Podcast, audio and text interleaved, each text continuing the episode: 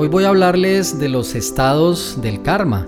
En el anterior Astro Podcast les hablé de los tres tipos de karma, pero es importante comprender con el ejemplo de una semilla que el karma tiene tres estados y estamos en constante interacción con nuestras decisiones y con los efectos de esas decisiones. Ahora, cuando los planetas nos influencian y en el peor de los casos, sin ser pesimistas, esa decisión que se toma bajo la influencia de un planeta es negativa, pues entonces el resultado finalmente a través de la ley del karma será algo negativo. Con el ejemplo de la semilla que les voy a explicar en el día de hoy se puede comprender muy fácilmente cómo es el ciclo en nuestra vida de ese karma. Antes de iniciar, quiero recordarles, en otras oportunidades les he explicado a ustedes la responsabilidad de comprender en nuestra vida el impacto y el precio que tienen las decisiones que nosotros tomamos en la vida.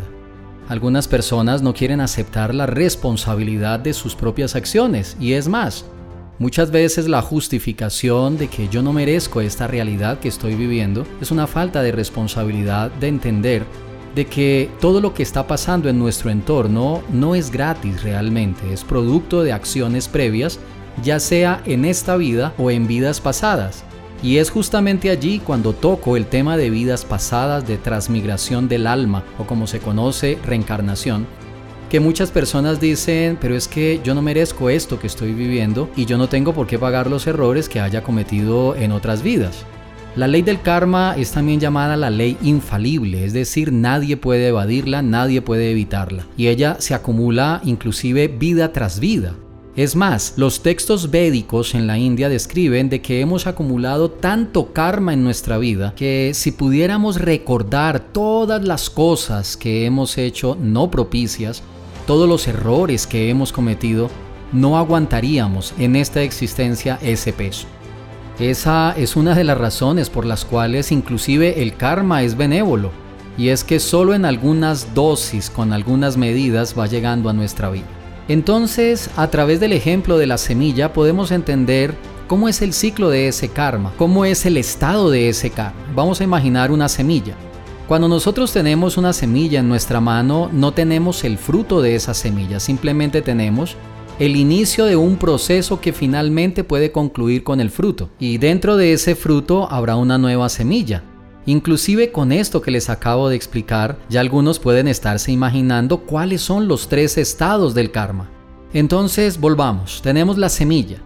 Luego organizamos la tierra y vamos a plantar la semilla. Después de que hemos plantado la semilla, aún no tenemos un fruto pero ya está garantizado de que esa semilla con el cuidado adecuado va a fructificar, va a germinar y finalmente va a crecer y dará un nuevo fruto. Ese es el segundo estado del karma. El primero es semilla y el segundo es que ya está plantado. El tercer estado del karma es cuando el árbol ya ha crecido y comienza a dar sus frutos. Y cada uno de esos frutos tendrá en su interior una semilla. Es más, ese es el orden natural. Siempre vemos que en la naturaleza las frutas en el interior tienen una semilla que si la plantamos nuevamente dará origen a un árbol que dará origen a más frutos. Entonces el estado del karma es exactamente igual. Hay un karma que es semilla, es decir, ya está listo para ser plantado. Luego está el karma que ya está plantado y solo está esperando a germinar y a ser cuidado para que él crezca. Y finalmente está el karma que ya ha crecido, que ya se ha expandido, que comienza a dar sus frutos. En nuestra vida, cuando tomamos una decisión, cuando la influencia de un planeta como Marte, el Sol, Venus, Rahu o Ketu nos llevan por una decisión equivocada o nos llevan por el camino que realmente no es, ahora, cuando yo digo que nos llevan no es que los planetas sean los culpables, nosotros somos los que permitimos que una influencia astrológica no favorable realmente se acentúe en nuestras emociones, en nuestras decisiones, en nuestra forma de pensar y finalmente tomemos la decisión que no es favorable para nuestra vida. Simplemente la influencia astrológica plantea esto y nosotros ya decidimos. Cuando decidimos desacertadamente, entonces esa semilla inmediatamente es puesta en la tierra. Cuando se pone en la tierra solo es cuestión de tiempo que ella germine. Cuando germina el karma empezamos a experimentar ciertos problemas, ciertas cosas, pero aún no hay frutos. Aparentemente solo son algunas cosas transitorias, difíciles que pasan en la vida de una persona. Inclusive en consulta me han dicho, Prema, me ha ido mal, pero también me ha ido bien.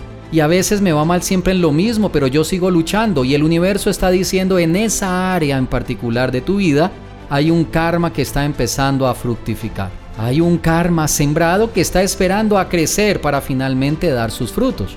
Y justamente eso último, los frutos, es cuando definitivamente ya una persona tiene que enfrentar en su vida una gran cantidad de situaciones, de problemas, de ansiedades, de karmas muy fuertes en su existencia, y ahí es donde se manifiestan los frutos. Pero ojo con esto, cuando viene el fruto, dentro de ese fruto hay una nueva semilla esperando a ver qué tipo de decisiones vas a tomar frente a ese último karma que acabas de vivir. Y si esa decisión es ojo por ojo, diente por diente, me la hizo, yo se la hago, no estás aceptando de que si estás viviendo eso en tu vida es por tu karma, pero estás respondiendo con una acción que nuevamente colocará esa semilla en la tierra, en este ejemplo simbólico, pero muy ilustrativo, para que nuevamente se repita ese ciclo del karma. Nuevamente esa semilla es plantada, nuevamente es cuidada, nuevamente crece y finalmente dará nuevamente frutos. Esa es una de las muchas razones por las cuales se habla del ciclo ininterminable del karma y quedar atrapado dentro del karma. Eso significa acción y reacción. Cometes el error, recibes la reacción, pero no tomas conciencia y vuelve el karma y se repite. Esa es la razón por la cual el karma se manifiesta en estos tres estados. Primer estado en forma de semilla, segundo estado en forma de semilla plantada y semilla germinando, creciendo, y el tercer estado el árbol ya grande dando sus frutos. La pregunta sería, ¿será que si esa semilla es plantada y no la cuido, ella va a germinar? Ahora, es probable que sí germine, pero si germina y no la cuido, ¿será que va a crecer? No va a crecer. La semilla del karma que ha germinado y yo no la cuido y no la sigo alimentando, finalmente no me va a dar frutos. Lo que pasa hoy en día es que como la gran mayoría de las personas desconocen la ley del karma y muchas veces sus acciones consciente e inconscientemente transgreden esas líneas, pues entonces cada una de esas acciones va a ir alimentando esa germinación y comienza a crecer este árbol robusto, muy bien cuidado, para finalmente decir estoy atrapado, estoy atrapada en mi karma.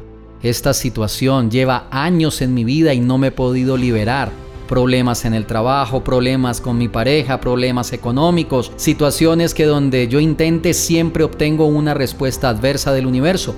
¿Cuándo me voy a liberar de ese karma?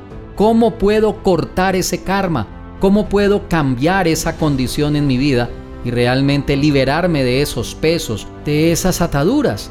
Esa es la razón, dentro de muchas otras principales, para este 6 de agosto, en la alineación favorable, en el día propicio, en la quincena propicia, en el titi favorable, en el nakshatra favorable, estando el sol en una constelación favorable y la luna también, y estando en el mes de Stravana, llevar a cabo la ceremonia renacer.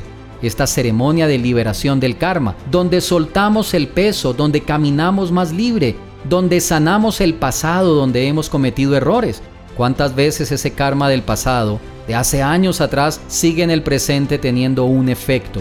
Y necesitamos soltar esas cargas. Esta ceremonia especial de la tradición védica y tántrica, bajo la alineación astrológica favorable, permite que te liberes de ese karma, que renazcas a una nueva etapa en tu vida libre de esas cargas, de ese pasado tormentoso, de esos errores que hayas cometido, que sueltes todos esos pesos y de esta forma puedas conectarte con la esencia de tu fuerza interior para ser una persona feliz. Esta es una gran oportunidad, recuerda que esta ceremonia es presencial para las personas que están en Colombia, en el eje cafetero y en Pereira, y también la voy a hacer virtual para todos aquellos que deseen participar de esta manera. ¿Qué debes hacer? Lo único, ingresar a mi página en internet astroprema.com y ve a eventos Allí está la ceremonia Renacer, libérate del karma y recuerda que son cupos limitados.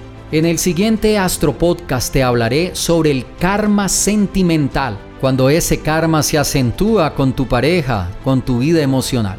Que tengas un excelente resto de día y recuerda, déjate guiar por la luz de los astros.